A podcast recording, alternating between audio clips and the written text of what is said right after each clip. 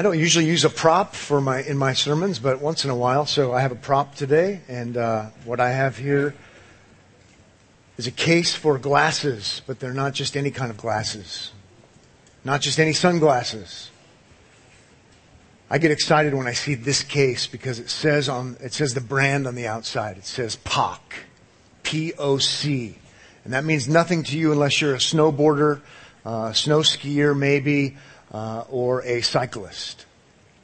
POC glasses. Just makes me excited. Unzipping it.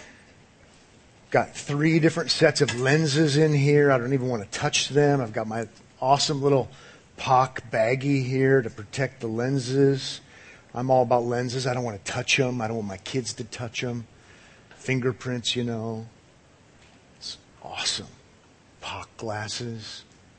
I might let you touch them if you don't touch the lenses after the service. $230 protective eyewear. Retail. On POC's website, it says this. I'm trying to impress you with POC. POC is a Swedish company with a strong mission to do the best we can to possibly save lives and to reduce the consequences of accidents for gravity sports athletes and cyclists. One of my friends likens POC to the Volvo of cycling. Safety. Want to be safe. It's Swedish, so it must be right, right? Well, I can testify POC makes good stuff. I have a POC helmet, a team issue POC helmet that I slid on the asphalt wearing, going about 35 miles an hour, and uh, no injury. Got up. Helmet was a mess. The rest of my body was a mess, but I could still preach sermons. I like POC. I'm a huge fan. I wear glasses like this when I race bicycles uh, because I want my eyesight to be protected. Uh, I wouldn't wear just anything. Uh, it's worth the investment. But here's the thing with these POC glasses. I would never wear these POC glasses in a bicycle race. In fact, you could, maybe you could pay me, but generally speaking, you couldn't pay me to wear these. Because even though it has a POC case, POC lenses, all the lenses say POC on them, it's got the perfect little baggie here that says POC. In fact, if I can read the inside, it even says designed and engineered by POC. These are fake. These are knockoffs. These are worthless when it comes to protecting your eyes. They didn't cost $230. Good illustration for what we're talking about. We're talking about spiritual fakers. People who claim to represent God and to have all of the right branding and all of the right verbiage, and many times they look exactly like the real thing, unless you know better. And in 1 John, we have a book in the Bible. It's toward the very end, and it's designed to give Christians assurance. And it's designed to give Christians assurance of salvation because the world is filled, 1 John says, with spiritual knockoffs, with spiritual fakers. They say they will save not your eyesight, but your soul. They say they will protect you and give you confidence, but in reality, they're not to be trusted in the least bit. And that's what 1 John is about. And this morning we're going to be looking at 1 John. I'll come back to the POC lenses at the end, so you don't want to leave early. And I'll tell you why it's actually a terrible illustration. But for now, I think it's a good illustration. They look like the real deal. They claim to be the real deal, but in reality, they're not the real deal. They're deceivers. But this morning we're going to be in 1 John chapter 2, and what we're going to do in 1 John chapter 2 is look at verses 18 to 27. And if you're a note taker like I am, we will be able to organize our thoughts around five critical reminders. Five important reminders regarding the dangerous times that we live in. Okay, these are spiritually dangerous times. And there are reminders from John the Apostle, who was with Jesus, who knew what Jesus did, knew what Jesus taught, knew the meaning of what Jesus did. And he, with his pastoral um, hat on, so to speak, is coming to us saying, let me remind you of things. He uses wording that's, it's reminder kind of wording. This is not new stuff. This is stuff Christians are supposed to know. And so I want to echo and, and take John and, and use him, if you will, in your life and say, we've got to remember some things. We have to remember these things or it will steal your joy um, it, it, it, will, it will take away your assurance. It'll take away your boldness, your confidence, and your even devotion to Christ. So five reminders uh, that are critical for us as Christians for safeguarding. So number one, critical reminder number one, remember the times.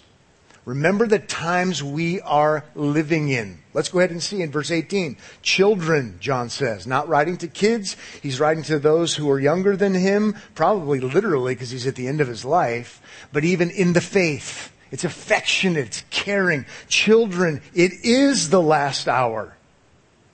And as you have heard that Antichrist, which would be against Christ or instead of Christ, the real Christ, is coming, so now many antichrists have come. Therefore we know that it is the last hour. So it is the last hour. It is the last hour. And he's saying, we know this. So apparently he's writing to Christians and Christians are supposed to know this. And certainly I would suggest to you that you should know this too. We're supposed to know that we're living in the last hour, the last time.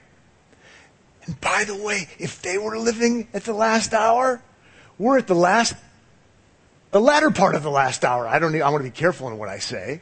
2,000 years ago, it's the last hour. Now, oftentimes Christians don't think in these terms. It, and apparently they're supposed to know that that would be characterized not only by great gospel advancement, but also by, by great fakery, by great trickery. And so we're supposed to know this. And so I'm reminding you, we don't live in a spiritually neutral time. We don't live in a time where everyone who says uh, God or claims to say this is what God says or whatever uh, is telling the truth. We need to know that. And apparently at this particular time, it's a worser time. Just trying to get you to pay attention.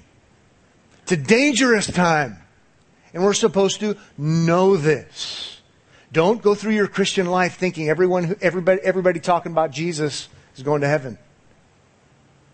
Antichrist, either against him or instead of him. And by the way, if you're instead of him, you're against him. We're supposed to know this. And in case you're, you don't know this, I, I should remind you that according to Hebrews chapter 1, that when Jesus came, that kicked off the last days. Right? Remember Hebrews chapter 1, God speaks and God has spoken in various and sundry ways. If you're King James, I think, I don't even know, but in all different ways God has spoken through the prophets and throughout history. But then it says in these, what? Last days, He's spoken to, to us through His Son. And so, not to get too far off track, but people talk about whether or not we're living in the last days, and are we or aren't we, and maybe we should write a book about it. We've been living in the last days since Jesus showed up. That's the reality, Hebrews chapter 1. There's going to be a lot of deceiving amidst a lot of gospel ing. We need to know that. We need to be aware of that so we don't have our joy stolen. Many antichrists have come. The word Christ is the word from the Old Testament Messiah. Uh, literally, it means anointed one. But uh, so, in a literal sense, if someone came to your house and you wanted to show them hospitality, you might anoint their hands with oil because they're dry and they need some first century Vaseline, right? Or Jergens or whatever the lotion is going to be, and they've traveled, or you might anoint their head with oil because it's dry. It was used in a very daily kind of way, but then it was also adopted in a ceremonial kind of way. Where you would you would bless someone, acknowledging someone uh, in, in a certain unique task, and royalty uh, became anointed. Okay, uh, they blessed them in a very official kind of way for all to see, and so the king would be anointed as king with a ceremony, and oftentimes using oil for anointing, but it's symbolic. Jesus is the anointed one. Okay? The royal one, the Messiah, the king who will deliver his people, rescue his people, provide for his people, take care of his people. He's the ultimate king, protector, savior, guide, if you will. Many fakers, many supposed deliverers, that would be a good way just to summarize the whole thing, are going to come and they can't deliver. And that's the problem. Deliverer, Savior, Fulfiller, Protector, Bringer of true happiness would be different ways of, of looking at this. If you have kids, you can relate to this. If you don't have kids, you can relate to this. Because anyone who cares about kids when they're gullible, young, naive, not jaded yet, we have to tell them and, and get them ready for the big bad world out there that everyone who seems nice isn't nice. And you can't always trust people because they might try to do something that's actually not going to help you or encourage you or make you happy. They're going to do something to you that will hurt you. Just basics. You can't trust everybody. And so we need to remember that. We need to remember the times that we're living in. Now, number two, critical reminder for our safeguard, for our assurance, for our Christian living. Number two, remember Sesame Street. Remember Sesame Street. You'll see where I'm going. I don't know what kind of sermon this is going to be, right? He starts with sunglasses, now it's Sesame Street. Remember what you learned in preschool days. Remember what you learned when you just started learning things. That's what I mean by remember Sesame Street. Preschool basics. Look at verse 19, how basic it is. John says to us as Christians, they went out from us. Think about Sesame Street. Outside. But they were not of us. Inside. For if they had been of us inside, they would have continued with us inside. But they went out. Outside. You're good. That it might become plain. See, there's just basic things, inside, outside. And they all, that they all are not of us. They're not all inside. And if they went outside, you know they're not inside. Right? We can learn this from, from the green frog. Talking to Grover. Right? Is Grover inside the box? No, Grover's under the box. Is Grover inside the box? No, he's outside of the box. It's plain. These are the basic things we learn. And when it comes to false teachers, it should be plain. If they're on the outside, they're not on the inside. And if they're on the outside, they're not Christians. And if they're not Christians, should we trust them? No, so we don't say, well, I know they're on the outside, but boy, we can really learn a lot about God from them and their devotion and their prayer earnestness and whatever it might be. No, if you're not on the inside, you're on the Thank you, class. So it would be plain. Right? Think about false teachers and think about how we, somehow we have this weird fascination with them. Or people you know have this weird fascination with them. Even though they don't tell the truth about Jesus, there's just something about them. We get drawn in. And John is saying, hey, you know what? It's real plain. If they're not on the inside, they're on the outside. So stop pretending like they're on the inside. They're antichrists. They're going to rob your joy and your assurance. Stop. Outside, inside. Don't listen to them. Don't find inspiration from them. They're on the outside. So here's a little exercise. There's one true living God who has always been God and he has always existed and always will exist as Father, Son, and Holy Spirit. Inside? Inside. there are nine members of the Godhead. Inside? Outside? Yeah, Benny Hinn, outside. I remember when I worked at what is now Parables. It used to be the Christian Book Center. I'm a new Christian, thought it'd be good. I needed to make a little extra money. And so we had stacks of Benny Hinn's Good Morning Holy Spirit first edition, but we wouldn't have them out. Now I'm getting confusing. We wouldn't have them on the shelf, but we'd have them under the counter in the back.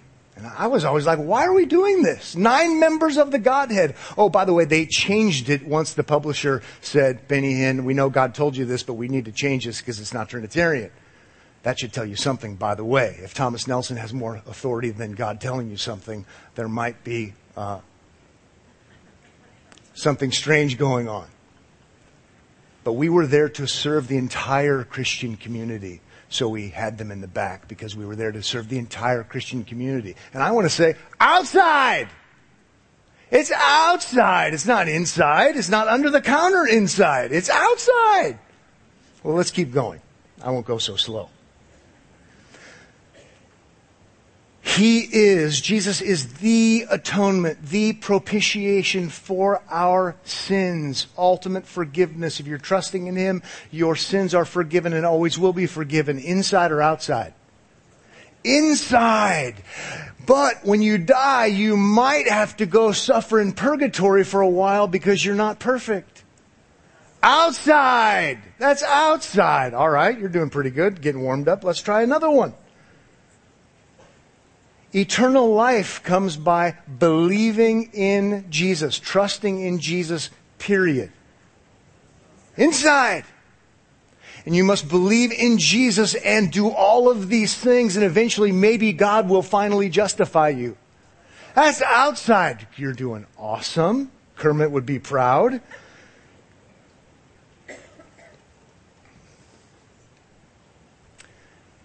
I am the way and the truth and the life. No one comes to the Father but by me. Inside, that's what Jesus says. There are many paths that lead to God. It's outside. See, these are just basic things that are meant to be made plain. And he's saying, stay away from those who are on the outside. Because if they had been with us truly, they would have stayed with us but they went out from us. And it doesn't mean they went to a different local church. Don't, don't use this on your friends who went somewhere else. Okay? if they're not affirming the basic truths about Christianity, the basic truths about Jesus, you know what? Don't find goodness in them spiritually because there's not any to be found. It's really, really straightforward. And I wanted to say, I don't mean to be demeaning, but I kind of do. This is meant to just be super straightforward. And I love it that, that now I'll, I'll say that. I'm going to get ahead of myself. Let's go to number three. Critical reminder number three, if we're going to have assurance and confidence. Number three, remember what you have and know. Remember what you have and what you know.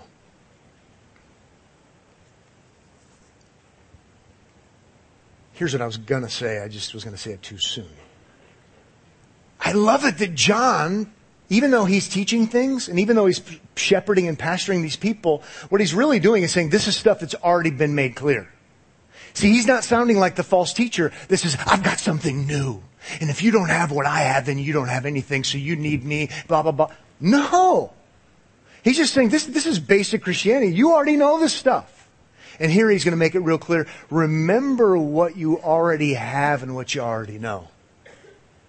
He's so distancing himself from false teachers who are all about you got to have something new and extraordinary. Okay, how about verse 20?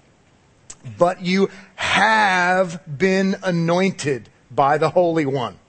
Jesus is referred to as the Holy One in John chapter 6 verse 69. So I think it's pretty safe to conclude that means Jesus here. You have been anointed by Jesus, by the Holy One, and you all have knowledge. So you have and have. You're not looking for something new. You have and you have. 21, I write to you not because you do not know the truth, but because you know it and because no lie is of the truth. You have something already, you have something already, you know something already, and you know something already. So remember what you have, remember what you know. And isn't it interesting that false teachers so many times you gotta know the extras. Or you have to have the extras. False teachers even love to, they love to talk about that A word, don't they? The anointing. I listen to hours of people talking about the special kind of anointing. And I want that time back. But false teachers love it. When we just read this text, you have the anointing by the Holy One. If Jesus is the Holy One in John's Gospel account, and he promised to uniquely bless believers when he left, John chapter 14, John chapter 16, it's a pretty good conclusion. I don't know of anyone who would disagree with this conclusion. He's referring to the excuse me, to the Holy Spirit. You have the Holy Spirit living and abiding within you that came from none other than Jesus. And you already have that anointing. And so when so and so, brother, sister, so and so, whoever, apostle, so and so says, you have to have the anointing. I have the anointing. That's how it usually is. I have the special anointing. And so you need to come to me because I've got secrets and you can't really know God and you can't really have assurance and you can't really live a fulfilled Christian life unless you come to me because I've been uniquely anointed. And maybe then eventually you could become anointed too. I watched a video yesterday. Uh, the, the, the, the, peop, the people in England were, they went to Smith Wigglesworth's grave and they were laying on the grave wanting to do, they were doing grave sucking. Okay? Look it up online. Grave sucking. Sometimes it's called, if you want to be nicer, grave soaking. And they wanted Wigglesworth's uh, uh, uh, anointing to come on you. I've heard Benny Hinn does this at Catherine, he used to do this at Kathryn Kuhlman's grave. Some special, secret, extraordinary, because now I've got power that you don't have, you ordinary, silly Christians. It's, it's shenanigans. I love John's verbiage. You have the anointing. You have what you need to empower you, to control you, to illumine you, to better understand the Bible. You have the anointing. And you know what you need to know about Jesus. I like what Martin Luther said about these kinds of false teachers. They speak such things in order to lead us away from the scriptures and make themselves masters over us that we should believe their dream sermons. Think about that. They're seeking to become masters over us because they're the haves, unlike the rest of us dumb Christians. He's saying false teachers because we're all, if we're Christians, haves. We have the anointing. We've been blessed uniquely by God, not orphaned, but blessed uniquely by God with His very own Spirit indwelling us and abiding in us. Now, there's two different ways, and depending on the translation that you're using, uh, in verse 20, it's rendered two different ways, and I just want to draw your attention to it. Um, toward the end there, verse 20, and you all have knowledge think I must have had it in a different translation, a different way, because I, I automatically read it the other way. And you have all knowledge. You have all knowledge, or you all have knowledge. It can go either way. I would suggest to you both are true. He's writing to even those who are children. They, spiritually speaking, they have the anointing. You all have the knowledge about Jesus Christ if you're a Christian. So this is not about haves and have nots. You all have it. But it could also mean the other way, and that is you have all knowledge. Because by the way, he's going to talk that way in 1 John as well. You're not lacking in knowledge about Jesus and how to be saved and how to have eternal life. You know what you know to have eternal life. He's going to get to that. And again, just remember that amidst a broken, fallen world, and we're living in the last time where so and so and such and such knows all kinds of things you never heard of before. Just remember, you've been uniquely blessed by Jesus. You have the anointing and you know all the things you need to know about how to have eternal life. So whatever they're buying or whatever they're selling, you shouldn't be buying. Whatever they're smoking is what I was going to say. You ought not be smoking.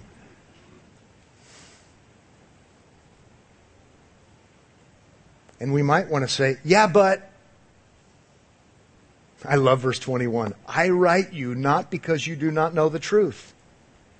Context, truth about Jesus, truth about eternal life, as we're going to see. You do. But because you know it, and because no lie is of the truth. And think with me on that. At first it kind of escapes your notice maybe. And no lies of the truth. You already know and you already know the truth and no lies of the truth. So these false teachers who are telling lies are not of the truth. Stop listening to them. Because in my mind, I try to justify it and think, well, you know, maybe we could learn some things. And he says, no lies of the truth. Oh, by the way, as an aside, we can learn lots of things from unbelievers because they're made in God's image. It's not what First John's talking about. He's talking about spiritual things, things that have to do with eternal life.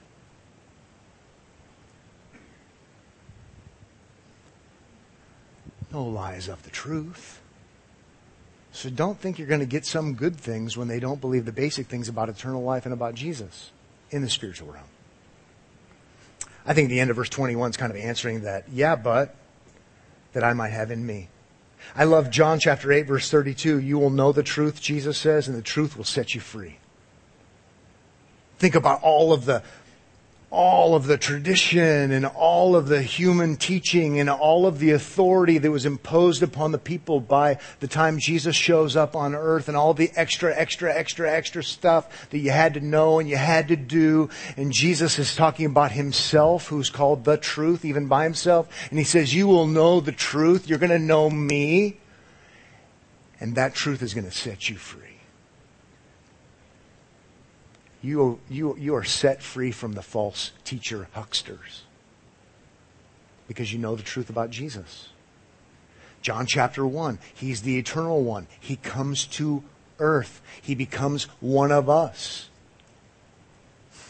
He explains God so we can know God keep reading. He does everything right on behalf of people who've never done the right thing ultimately. Then he's treated as if he did everything wrong and he goes to the cross and he is punished as a sinner even though he's sinless. He's raised again from the dead and he himself taught that if you trust in him and in him alone, you'll have eternal life. That puts a lot of peddlers out of business and it gives you freedom because you know the truth. You know the truth. It's awesome.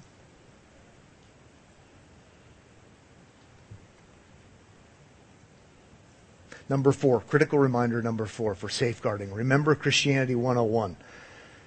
Remember Christianity 101. Kind of takes me back to Sesame Street, but 22 says, who is the liar? But he who denies that Jesus is the Christ.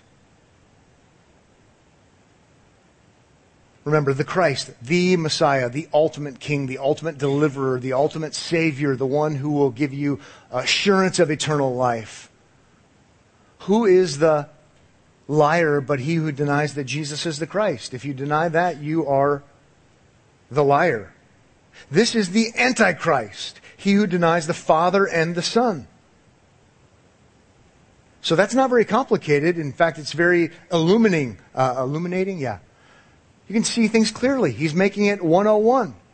If you believe the truth about Jesus regarding his relationship uh, to what he did, and his relationship, what I meant to say is with his father, you know, who, let's boil it down to this. We, we talk in shorthand. If you understand his person, He's the eternal Son, who's always been the Son, and has always been with the Father, and he became one of us. If you understand his person, sinless as well, righteous as well, and you understand his work, that by atoning for our sins, we can have peace with God and forgiveness.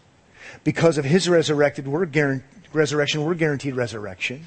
These are just basic things about Jesus. 101 kind of stuff. And then you say, all right, let's figure out who the liars are.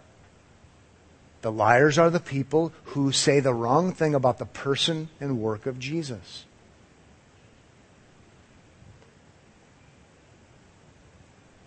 There are not three legitimate Abrahamic faiths. If you don't have the Son, you don't have the Father. He who denies the Father and the Son, not just their existence, John is talking about their right relationship together, like Jesus did in John chapter 8. Before Abraham was, I am.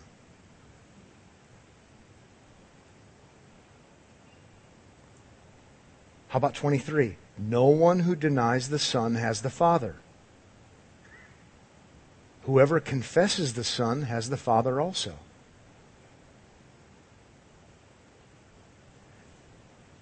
I'm having a Mark Twain moment, right? Some of you know what I mean. My Mark Twain moment is Twain, who was no friend of Christianity, said it's, it's not the, the hard to understand stuff in the Bible that I don't like. It's the stuff that's utterly clear that I don't like. I mean, this is so not PC, it's not even funny. No one who denies the Son has the Father. Whoever confesses the Son has the Father also. To confess the Son would be to agree with the Father about the Son. And the Father said, This is my Son in whom I am well pleased. Read Luke chapter 9, for example. I mean, this is one of those kind of moments where you're, you have to go, huh, this is countercultural. This is not politically correct. And I'm just here to remind you nicely with a smile.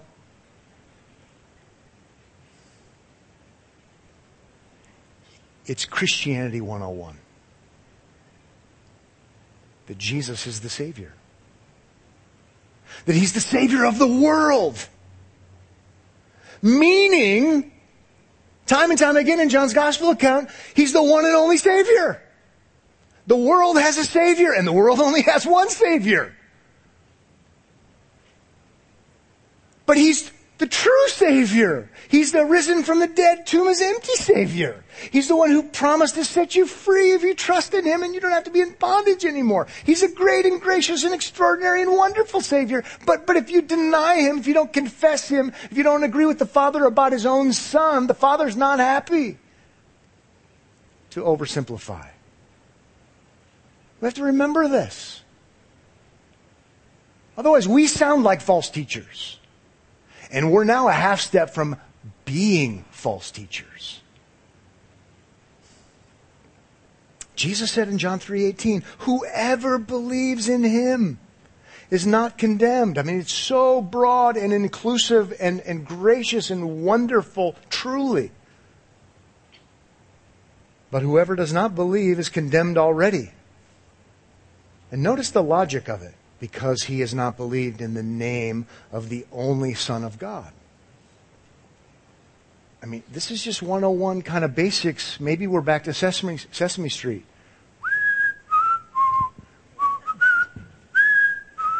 Right? God has a son. God doesn't give us what we deserve. He, out of his love, sends his unique, extraordinary son who volunteered for the job to become one of us, to do everything right because we don't, and then be treated as if he did everything wrong because we have, to make atonement, to bring reconciliation, and to victoriously rise from the dead because he never sinned and he fulfilled all righteousness. And he says, if you believe in me, you'll have eternal life.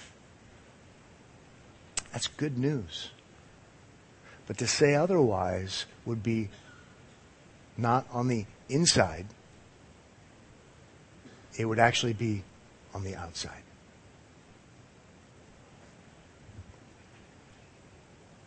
Maybe time for another exercise. Some of you are looking kind of sleepy. And I quote, not myself, and I quote, Jesus on the cross was no longer the Son of God. he was sin. Inside, outside. That's outside. Quote, the minute that blood sacrifice was accepted, Jesus was the first human being that was ever born again. Inside, outside. It's outside. That's, those are two quotes from New York Times best-selling author who's written over a hundred books, who Charisma Magazine says is, has a multifaceted ministry anointed by the Holy Spirit and is one of the world's leading practical Bible teachers. Her name is Joyce Meyer, and Joyce Meyer is outside. She's an antichrist. Don't buy her books.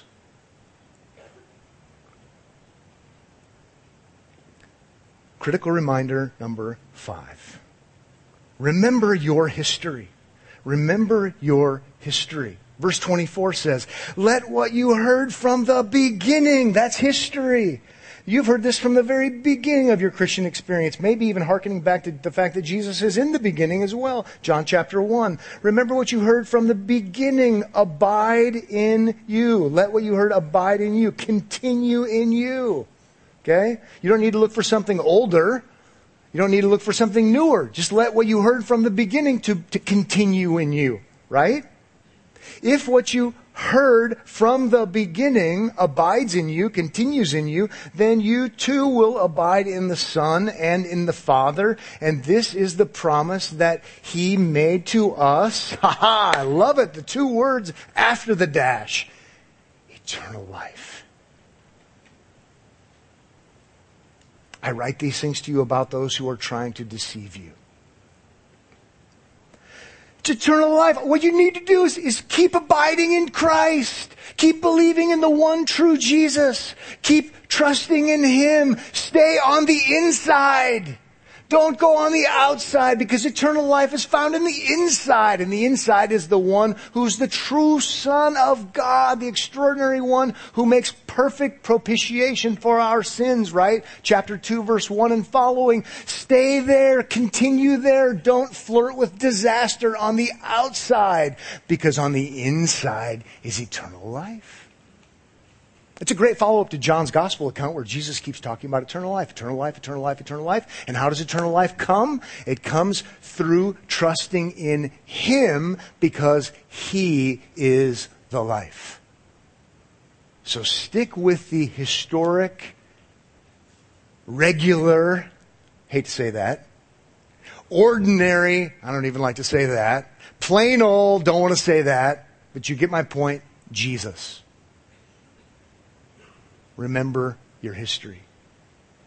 And even in your life, remember the Jesus you once believed upon and abide in him. Because salvation, eternal life is found in him. Verse 27 says, and we wrap up, but the anointing that you received from him abides in you. It continues in you. The Spirit continues in you, in other words, and you have no need that anyone should teach you.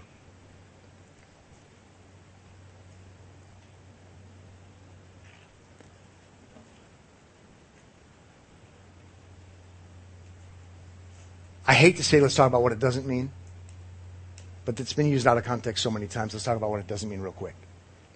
John's teaching them. And he's not saying, now don't listen to anyone, especially, especially apostles named John. Because you don't need me. But remember, he's been reminding them of things. He's not been giving them new stuff. He's been, he's been reminding them of the historic Christ. You don't need anyone to teach you. I'm going to read into that in context new stuff. Because Jesus has been here already. And Jesus has accomplished his work. And Jesus has ascended and he's given us his spirit to anoint us. Don't let anybody teach you anything new. Because it won't be right. It won't be true. Ephesians chapter, Ephesians chapter 4, to borrow from Paul, uh, Christ gave teachers to the church. But I would read Ephesians 4 in light of 1 John chapter 2. Those teachers ought not be teaching anything new about Jesus. It's the same thing, same reality. Because eternal life, which is what this whole thing is about in verse 25, is uniquely and perfectly found in Jesus. And if we have eternal life in Jesus, we don't need anything new taught to us about eternal life because we already have it. But as his anointing teaches you about everything, and is true, and is no lie, just as it has taught you, abide in him. It's great. Continue in Christ, continue in Christ, continue in Christ, continue in Christ. That's where eternal life is found.